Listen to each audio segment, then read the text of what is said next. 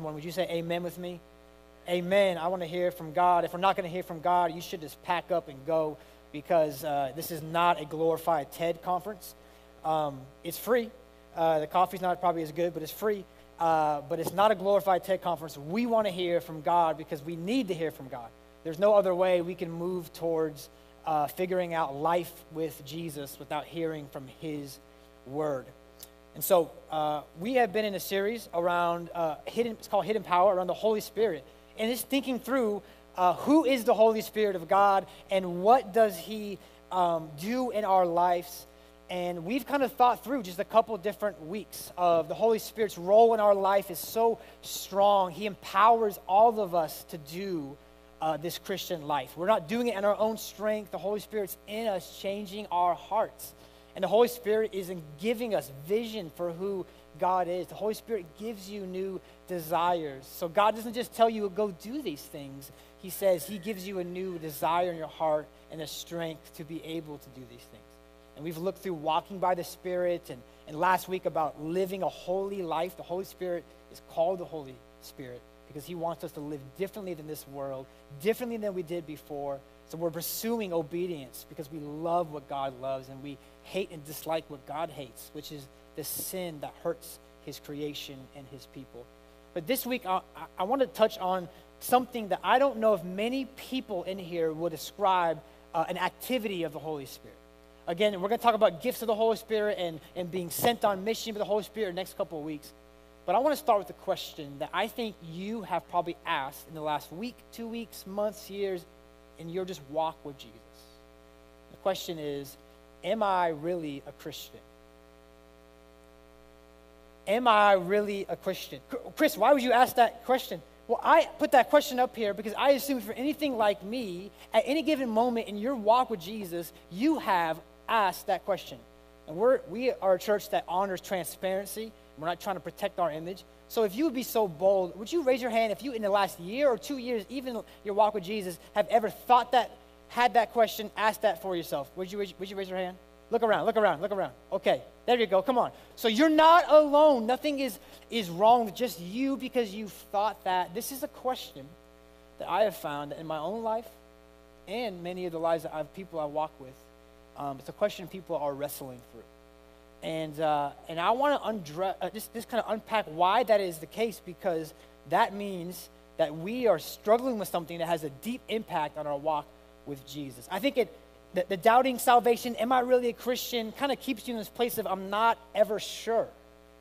I'm not ever sure what this looks like. I'm not ever sure if I'm in or I'm out. I'm often wavering between like going full in with Jesus and like, oh, I can't because I'm not at that position. It makes you lack confidence. You can't step into all that I think God has for you as a son and daughter of God because you're lacking confidence. And if you lack confidence, you lack the ability to move into those things. And then also it breeds this constant introspection. You're just constantly looking within. Ooh, is that enough? Was that enough? Did I raise my hands high enough? Did I tithe enough? Did I obey enough? Did I pray enough? Did I feel the right thing? And did I do the right thing? And does that make me in or out? And so we're constantly analyzing our performance. And that is tiring. That's tiring. I don't think we have understood the amount of exhaustion coming from our wavering and our doubting. We're not just doubting.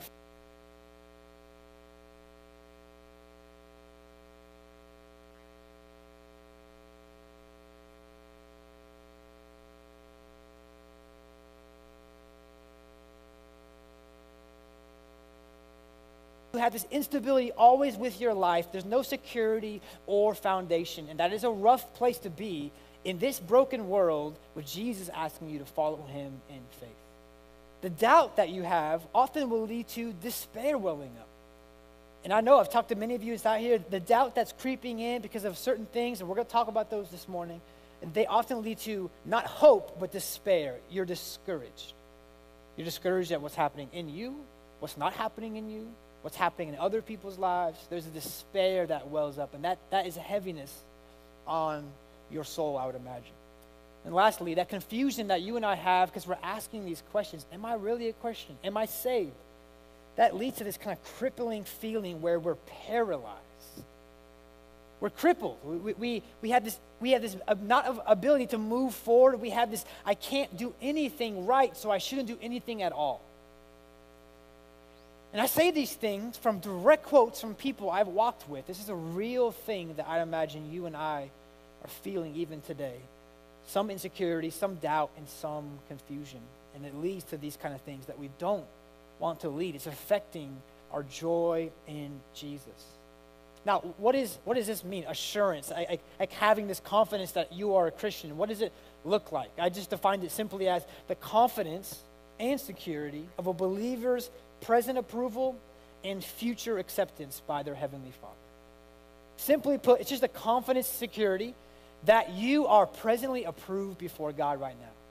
He doesn't think of you as someone who is dirty and sinful and worthy of judgment. He sees you as clean because of Jesus' righteousness, and you say, yeah, God, you see me as this. You're agreeing with how God sees you, and say, I'm presently approved. But not just that, I have the security that my future, I'm going to be taken in by God, and I'm going to be accepted as well. It's the security and confidence to say, I am who I am to God. I am a child of God. I am saved in Jesus. And there's a confidence, not a wavering, about those things that Jesus has sacrificed his life for. A confidence and security. Do you have a confidence and security in the reality of what Jesus has done for you? Not what Jesus has done for the world. This is personalized to you. Not your husband or your kid or your pastor or your church. Do you have the security to say, this is what Jesus has done for me, and I can rest in that? Because here's what I think is the problem. Many of us miss out on this kind of security and confidence and joy because we don't know what to look for.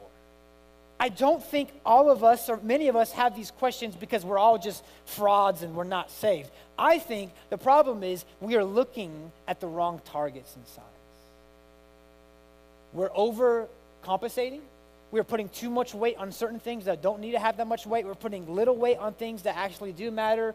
And so we need to get to the bottom of this. What does God care about? How does God want us to be assured? Because I want to just say this morning, and some beautiful news, that the Bible actually promises and declares that God wants you to have assurance.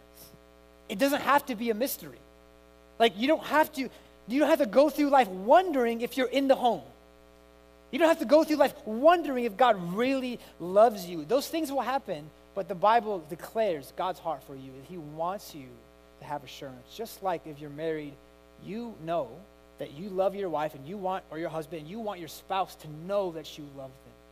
Oh, what a hard relationship that would be if both people were always doubting if the other person was for them. You wouldn't actually have a strong relationship. And so maybe the weakened relationship you feel and experience is just because you're looking at the wrong things and doubting things you don't need to. And this is what the Bible says so beautifully about the Holy Spirit. By this we know. Let's actually read this together on three. This is beautiful. 1, 2, 3. By this we know and have the proof that God really dwells in us by the Spirit whom he has given us. I love those two words. I'm banking on those two words. By this we what? By this we guess? By this we kind of feel? No, by this we know. And if that wasn't strong enough, John says that we have proof. Proof is something you can look to point to a reality. By this we know and we have proof. It feels like John is saying, loved ones, you don't have to keep on figuring this out and wondering every time. You can have an assurity and a confidence in who Jesus is to you and who you are to God. So the question I want to ask today simply is, how does the Holy Spirit give us assurance of salvation? How does he, because the Bible is saying the Spirit gives us this ability to know and have proof. What is the Holy Spirit doing in us to give us this confidence? And see, you have to know this because you got to look on the right things.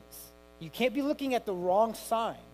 You got to look at the right signs. And this was a difficult sermon to put together only because I've never heard a message on this. I've never actually studied this. I've never heard people talk about this. It's buried in Romans 8, this reality that we're going to just kind of dive into one main way the Holy Spirit does this. Among many other signs of being saved, there is something specific the Spirit does. So the outline, if you're taking notes, is three kind of phases we're going to work through. One, before we answer that question, I want to just address the enemies of your assurance.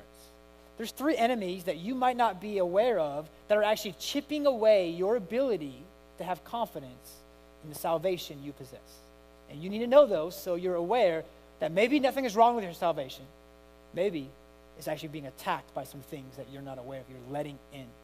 Then we're going to look at the Spirit's witness, we'll spend most of our time there, and then end looking to Jesus as the ground of our assurance and how we can have confidence walking out.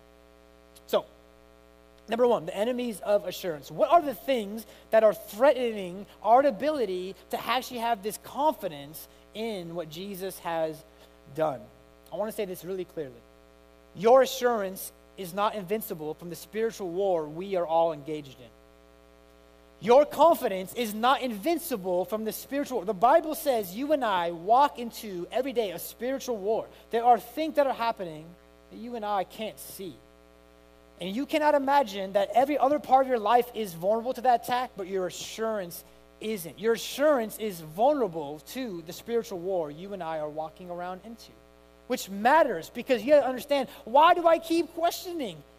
Maybe it's because things are attacking the very root of your confidence. So I want to give you three things that hopefully will set some eyes and vision and clarity around.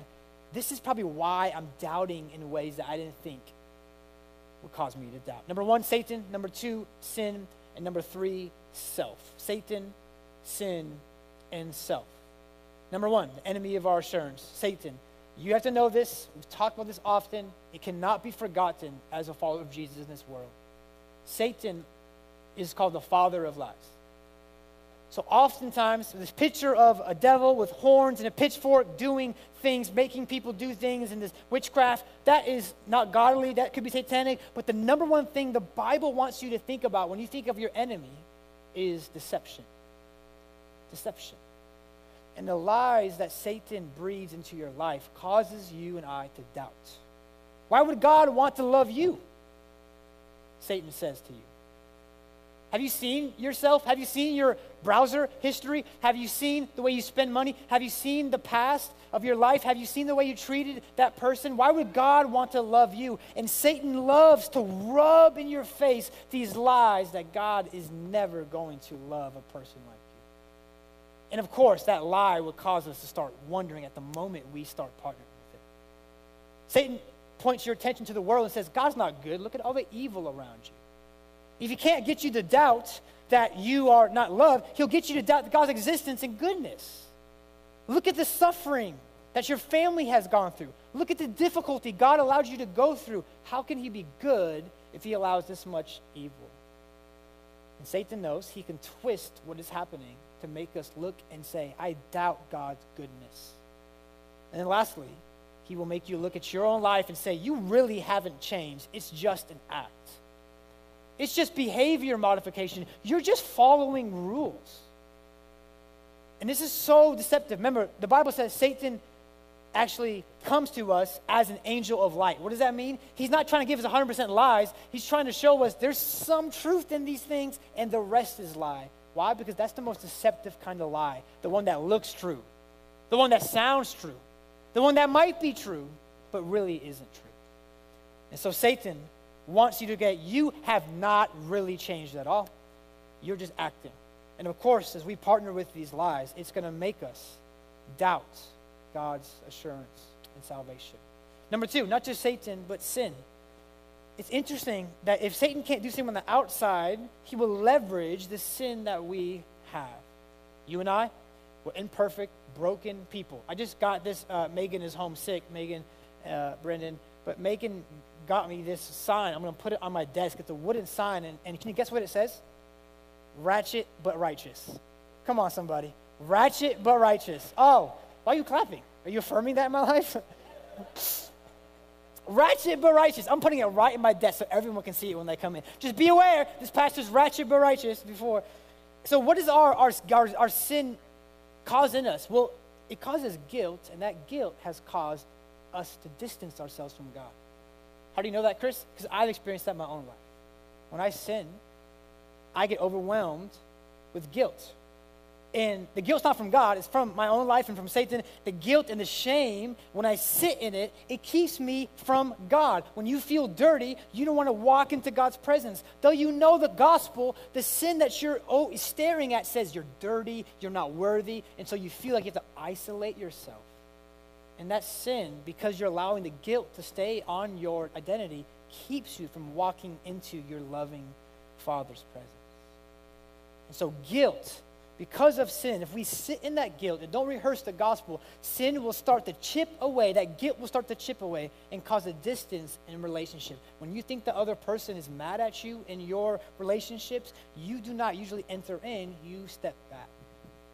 And so that guilt makes you think God is not for you, God does not love you, God is angry at you. That guilt you feel makes you at a distance saying, I'm not going to interact with God at a close level, because I have this stuff I'm carrying.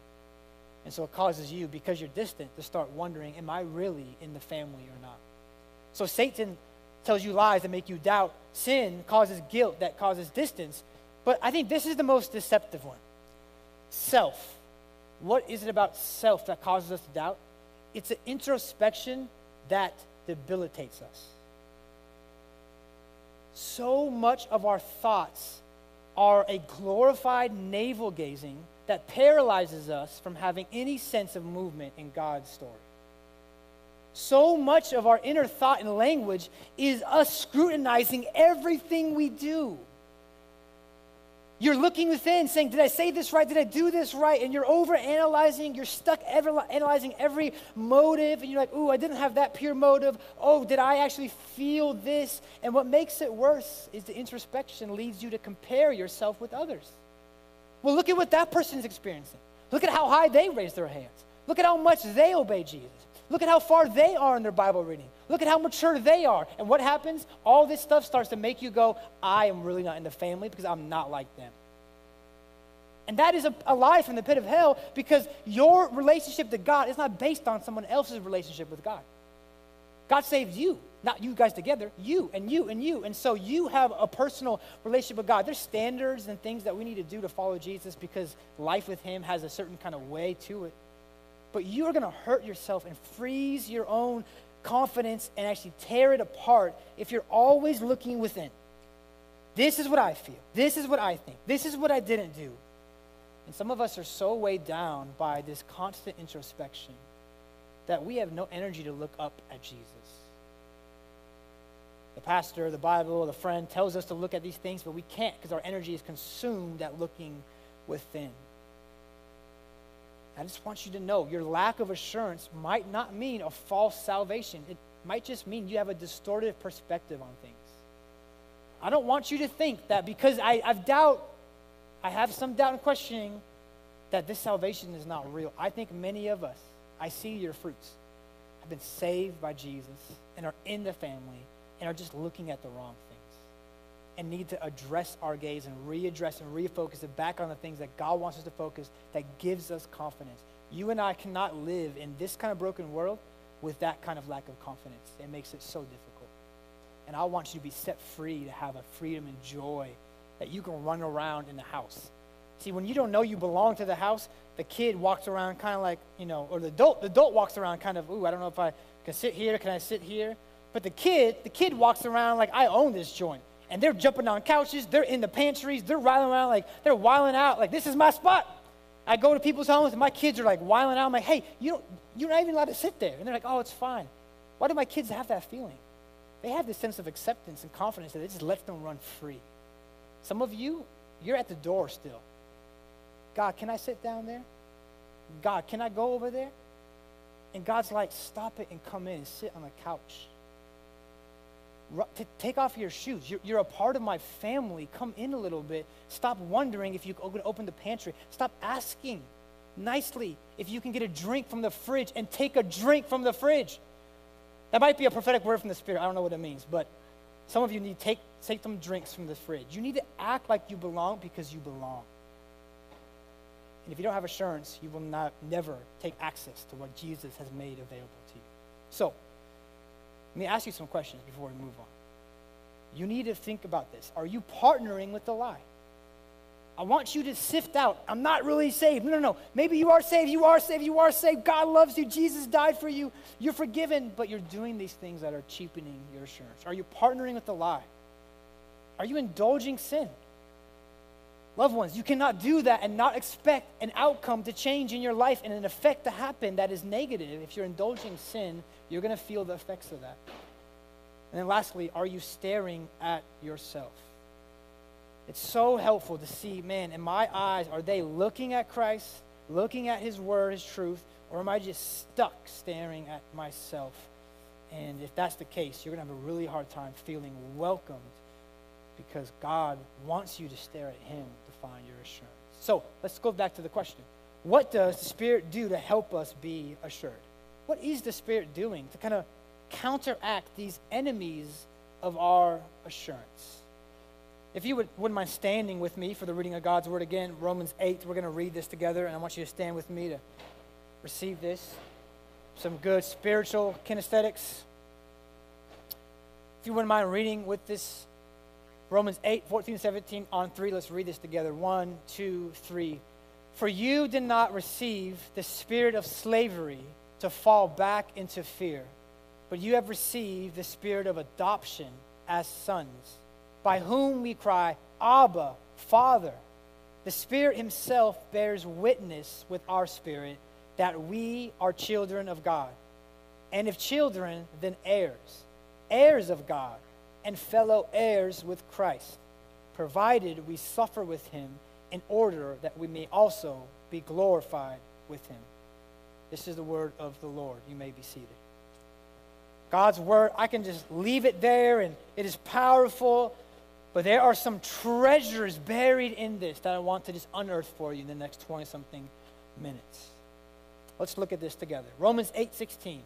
This is the highlight. He says, the Spirit himself bears witness with our spirit that we are children of God. The Holy Spirit is bearing witness with our spirit. The Holy Spirit's coming. Another verse in Galatians says the Holy Spirit has come into our hearts to do this. What? To help us know we are really children of God.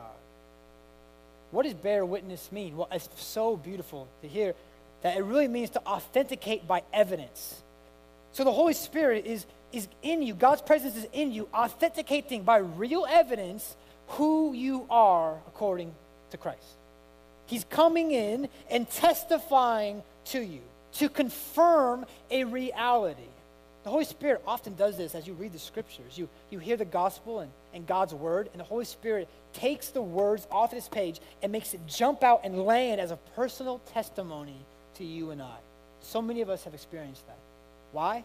Because the Holy Spirit's job is to testify to us. One of his jobs and roles is to bear witness that what we're reading is not a historical, like, story. It's reality for you and I.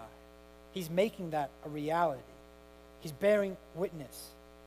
The Holy Spirit is confirming our new identity as God's children, but in a very personal way. It doesn't say the Holy Spirit is like doing something out there. It says inside of us, at the deepest part of our inner being, the Holy Spirit is testifying to our spirit. So the question is, how does this happen? That's the good news. That's really good news. The Holy Spirit's doing that. He's trying to confirm this is who you are in Christ. So we don't have to keep wondering. But you have to know how that happens for you to actually realize it's happening. See, this could be happening the whole time, and if you don't know it's a part of the Holy Spirit's work, you can overlook it because you're maybe neglecting that part of what the Holy Spirit is doing. So how does this happen? How does he testify? What kind of evidence is he giving us to be confirmed that you and I are really children of God, that we belong in the home? Well, just a verse before that in Romans 8:14. Last week we talked about this. Paul says, for all who are led by the Spirit of God are sons of God. Now, I want to just make this really small point. The reason why it says sons of God and not daughters of God, oftentimes translations mix this up and they want to say daughters and sons of God because they want to be like equal to all genders. I think that actually ruins the equality for all genders, because what the Bible is trying to help you see is that back then, sons were the only one getting inheritance. Daughters did not. And so what is Paul doing? He's helping you see now all of us are getting inheritance in Christ. Not just the men of that culture, you have now been chosen as a son. Not because you're a male, but because you now you're an heir. Only males were heirs. Now you're an heir. So all of us are now heirs of God's promises, every single one. And he says those who are led by the Spirit are children of God, sons of God. And we talked about, what does that mean? Well, to be led by the Spirit, it's not just like to be zipped around in different directions. We talked about this last week. It means to the Spirit's witness is that he is leading us to hate sin, kill sin, and bear fruits. Remember Romans 8:13 says, if you put to death the deeds of the body by the Spirit, you will live. So he's wanting you to see being led by the Spirit means that you're making war against your sin. You're not settling with it. You're not coddling it. You're looking at it and saying, this is destructive to God's creation, his plan, and my life, and I'm actually against it. And so one of the ways the Spirit testifies to you that you're in the family is that you make war against your sin and that you bear fruits of the Holy Spirit. You hate sin and you love God and his word. That's why 1 John says, and by this we know that we have come to know Christ. How? That's a big sentence. How? If we keep his commandments. See how this doesn't have to be a guessing game? This is not saying perfectly keep, always keep, never not keep. It's saying if we continually keep his commandments. The overarching line of 1 John is that you're going to have sin, but do you love to obey God? Do you desire to obey God? Because if you do, you're going to follow him, and the Holy Spirit is testifying to you, you are in the family because your heart has been changed. You actually want to follow your king. But that's not the only evidence. The one I want to focus on is something a little bit more difficult to understand, but hopefully we'll bring some clarity. 8:15 says this, you did not receive the spirit of slavery to fall back into fear. You have received the spirit of adoption. I find this interesting. This is intentionally not capitalized because he's talking about just the sense of slavery that we have before Jesus versus the actual Holy Spirit of adoption by which we cry, Abba, Father. So Paul is saying the difference is before Jesus, you related to God like a slave. What does that mean? You were related to God in fear and actual anxiety. You had this apprehension. You didn't want, like, you knew you couldn't go in and you didn't deserve it. And so you had to just follow rules and have this distance of relationship because slaves are not in the homes, they're on the outside. And you have this burden on your back. Paul's saying before Jesus, you had this kind of relation to God, this fear. But look at what the Holy Spirit does to you. He adopts you. And now you have the spirit of adoption. How does that change anything? Now you relate to God in confidence. Before you had this fear, there's no way I can do this. I hear people tell me all the time, there's no way I can step into the church. The whole church would fall down. Like your sin? You think we're not sinful? You come inside here and wait till you hear all of our mess. The church is still standing. The school's still standing. But you have fear. And the Holy Spirit comes inside of you and switches the light bulb on. And now you have confidence where there was fear and where there was anxiety, you have peace. Come on, this is a real testimony of how you see God and relate to God. From fear to confidence, from anxiety to peace, and now your relationship is altered by love and defined by love, not apprehension. There's an actual relationship.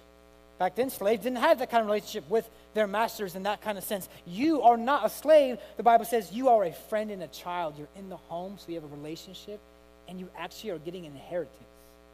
And so the Holy Spirit's testifying, you are a child, you're a child, you belong, you can have confidence. The Holy Spirit's witness to us is a change in how we view and relate to God based on our new status as children. It sounds subjective, but it's really concrete that now the Holy Spirit, Paul says, is coming into your heart, into your deepest part of your being to testify, to make you look up at God and say, now he's my father, I'm his child, I belong. Do you have that experience? Do you have that sense of feeling? Again, you're not going to feel it 100% of the time perfectly. Why? Because there are things that are coming against your assurance. But do you have that sense at any given time where you look up to God and you're not in fear because you're scared, but you have confidence because of what Jesus has done by his blood? That's why the Bible says he stirs up this cry. It says cry. That word is like a cry of a vulture. Hopefully you're not squawking or squeaking, but there's a sense where there's a loud, intense cry, and it's like a child screaming out, "Father, Father!" So the Holy Spirit is inside of you, helping you look to God and exclaim, "Father, Father!" It's an emotionally charged cry of help, of trust, and relief. I think of like my son who is in my home, and if something happens and he's hurt, "Dad, Dad!" screams out. Or maybe he's scared in bed, something happened. "Dad!" Like he gets really loud when he's screaming. You know my son. A child exclaiming, "Dad!" Or when he's excited, there's the confidence, "Dad, Dad!" See, it's not out of fear, it's out of a need for help, out of trust, out of relief, out of excitement. He's looking to me and he knows he can call my name and I will come. Do you see that about your Heavenly Father? Is there a cry welling up inside of you to say, "You're my Father, and I'm this helpless, needy child, and you're my Father, and I don't have anything figured out. You have everything figured out. So God, Dad, help me." And that's why Paul uses the word Abba, not just Father. Abba wasn't a word usually used in the Greek, and definitely not the Jewish culture. It was an Aramaic word that Jesus uses to introduce God as our Father. J.I. Packer says the primary way Christians should view God is through the lens of a father.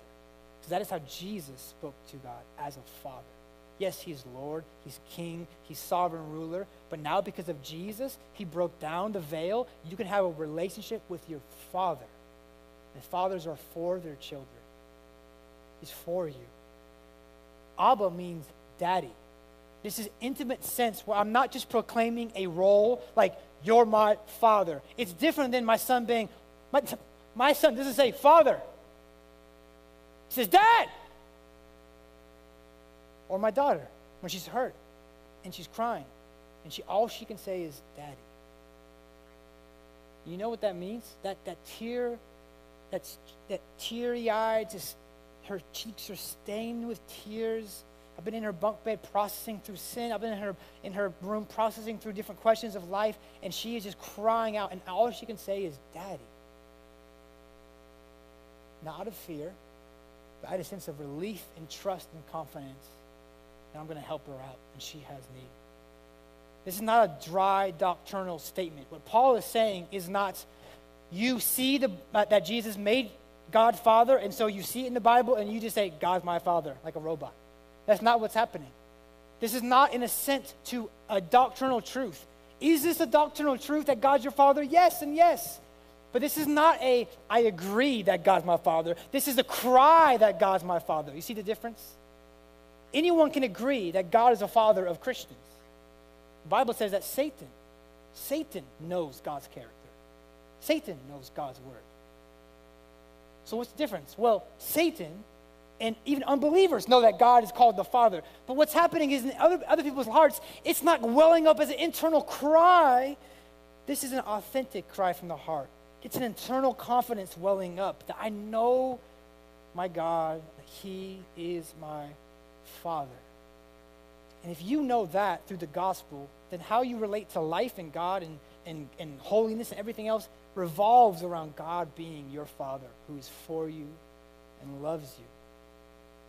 I love what John Piper says. He says, "We don't infer logically the fatherhood of God from the testimony of the Spirit. It's not just a logical deduction.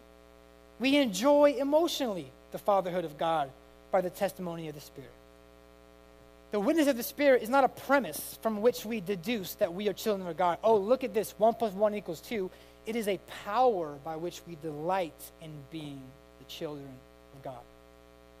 I was thinking about this morning. This is the difference between reading the thermostat and feeling the weather. See, when it goes from really hot to cold, I've been in multiple places. I've been in Tahoe, and it's really cold. I've been in Arizona, and that's probably the closest place to hell. I love you if you love that place, but it's burning hot, and God's glory is, I'm not going to make that, okay, never mind. It's hot, okay, and it's one thing to say, I know the weather changed because I see the thermostat. It's another thing to say, I feel the change of the weather in my body. This is not a, I see that God's my Father because the Bible tells me so. It's true.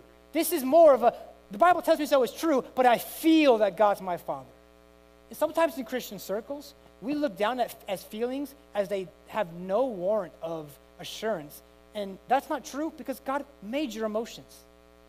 So your emotions can be filters by which God is doing things. Actually, so much so, because the Bible talks about joy so much. And joy is an emotion, but what I would like to call it as an affection. And that when Jesus saves you, he gives you new affections, new emotions. So do you have broken emotions sometimes? Yes. Do you always feel joy? No. I feel despair and sometimes depression and discouragement. But there is an inner sense of emotion and feeling that God is my Father. It's an assurance at the deepest part of my being. And you can't just rationalize it with your mind, though you know that is true. Here's what the Spirit is doing. The Spirit's witness is to reveal and direct your endless need to your Heavenly Father's all-sufficient care. That's what the Spirit is doing in you. If I could say it really simply, he reveals your endless need as a child, and then he shows you, wow, God is your Father, and all your endless needs can be met in your Heavenly Father's presence and glory and power.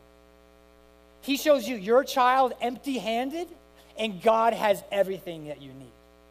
And then he connects that, saying, where do I go with my need as a child, as a beggar, as a humble child who has nothing to figure out on my own? The Holy Spirit says, you can bring that need to your Father because of Jesus. You can bring that need to your Father. Why? Because he's for you and wants to help you out. That's why Paul ends with Romans 8 saying, he literally says, nothing can separate us from the love of God in Christ.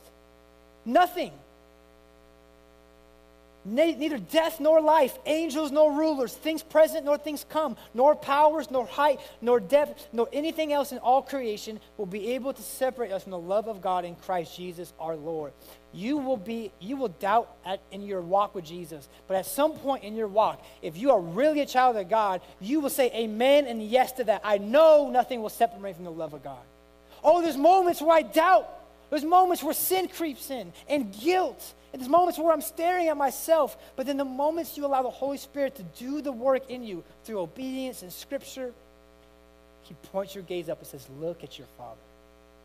Take your eyes off of yourself, kid. Look at your Father. Look at what Jesus has died to accomplish, give you access to your Father. That's why Hebrews says, now we can boldly walk into the throne room. Now we're not just talking about a kid jumping on a couch. We're talking about a beggar that used to be an enemy, now having bold access to the throne room. Why do you have bold access to God's throne room?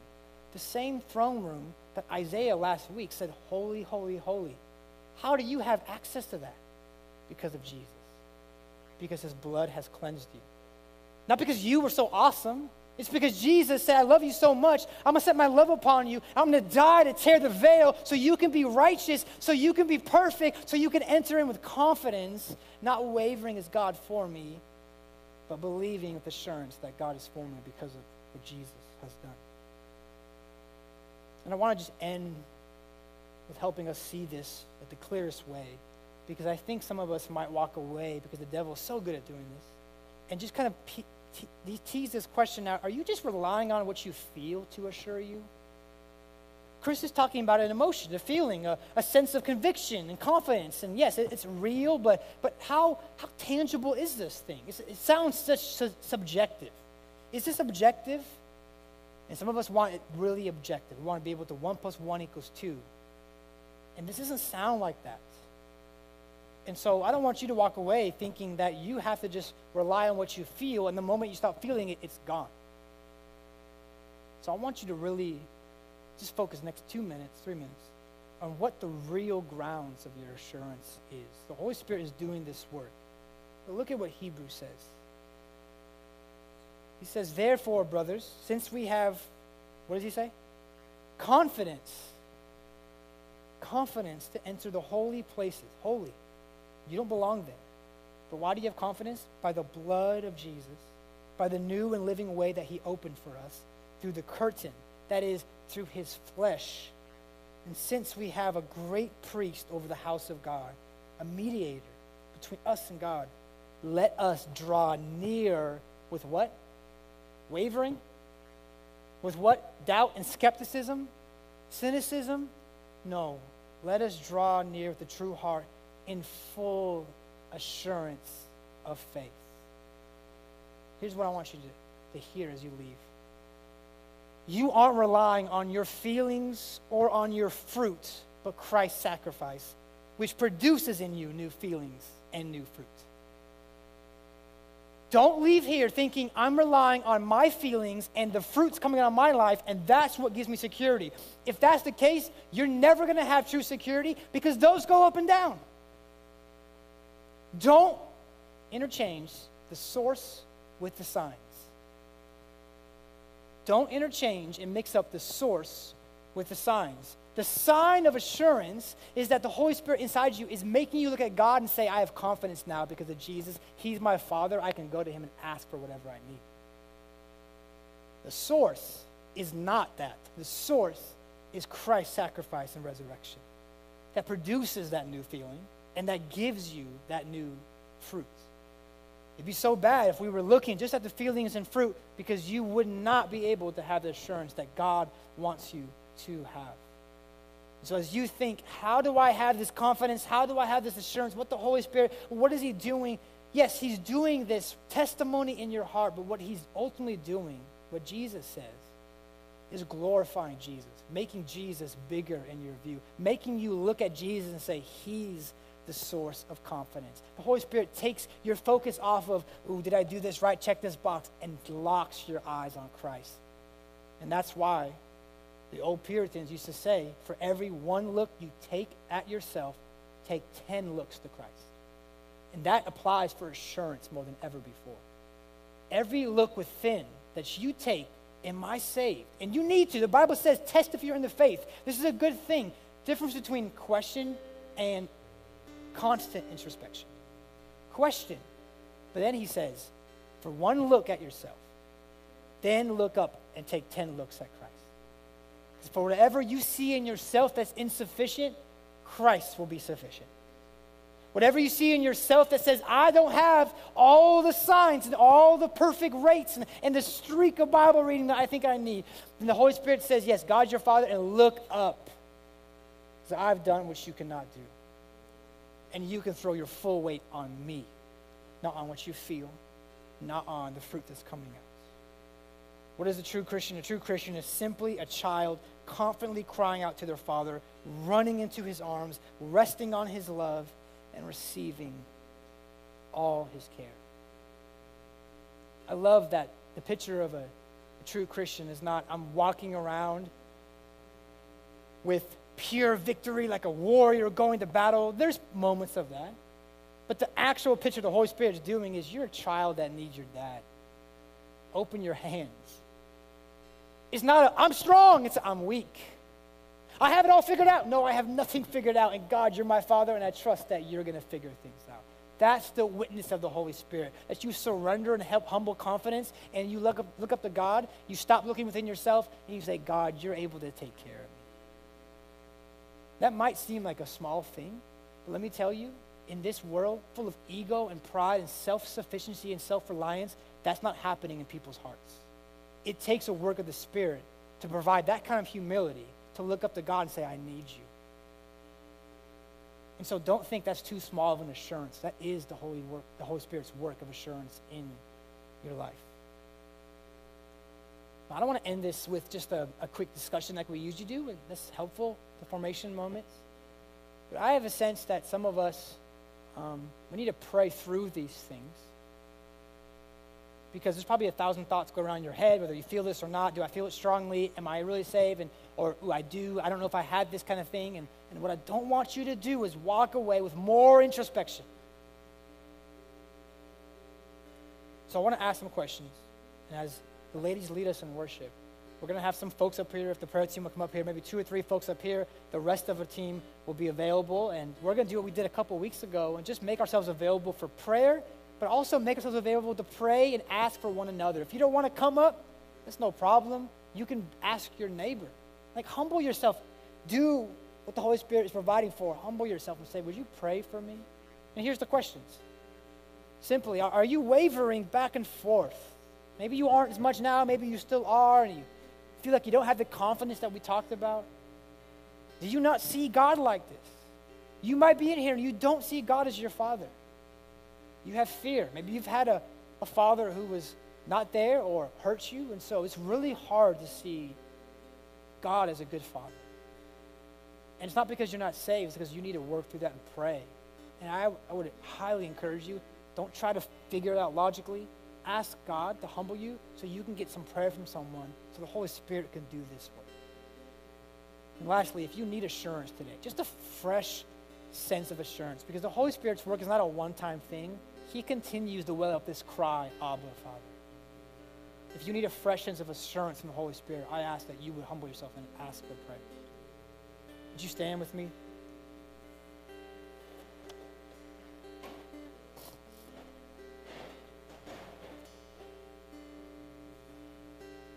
We're going to sing a song called No Longer Slaves. We're children of God. And I want that to wash over this church, that you would know your true identity.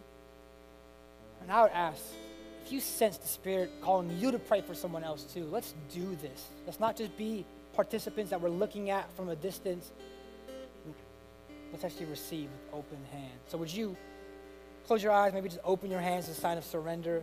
Father, we just ask that you would make yourself known right now, God.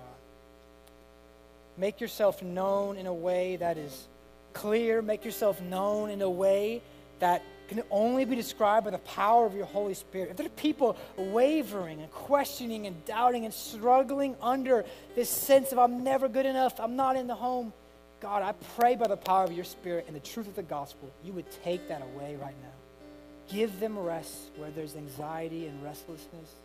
Give them peace and calmness where there's apprehension and worry and doubt. God, would you minister to us through the power of your word and your Spirit? As we sing and surrender, we're asking that you humble us to have faith-filled eyes and look at you as our good Father who is for us. Abba, Father, we need you, we love you, and we trust you as our only hope. In Jesus' name, amen. You can come up front, you can ask for prayer, you can kneel. Make this a time with you and the Lord to do work. If you need something, don't just try to figure out yourself. There are people, brothers and sisters, that want to minister and bless you as the Holy Spirit leads. Let's come before the Lord and worship him as our Father. Amen.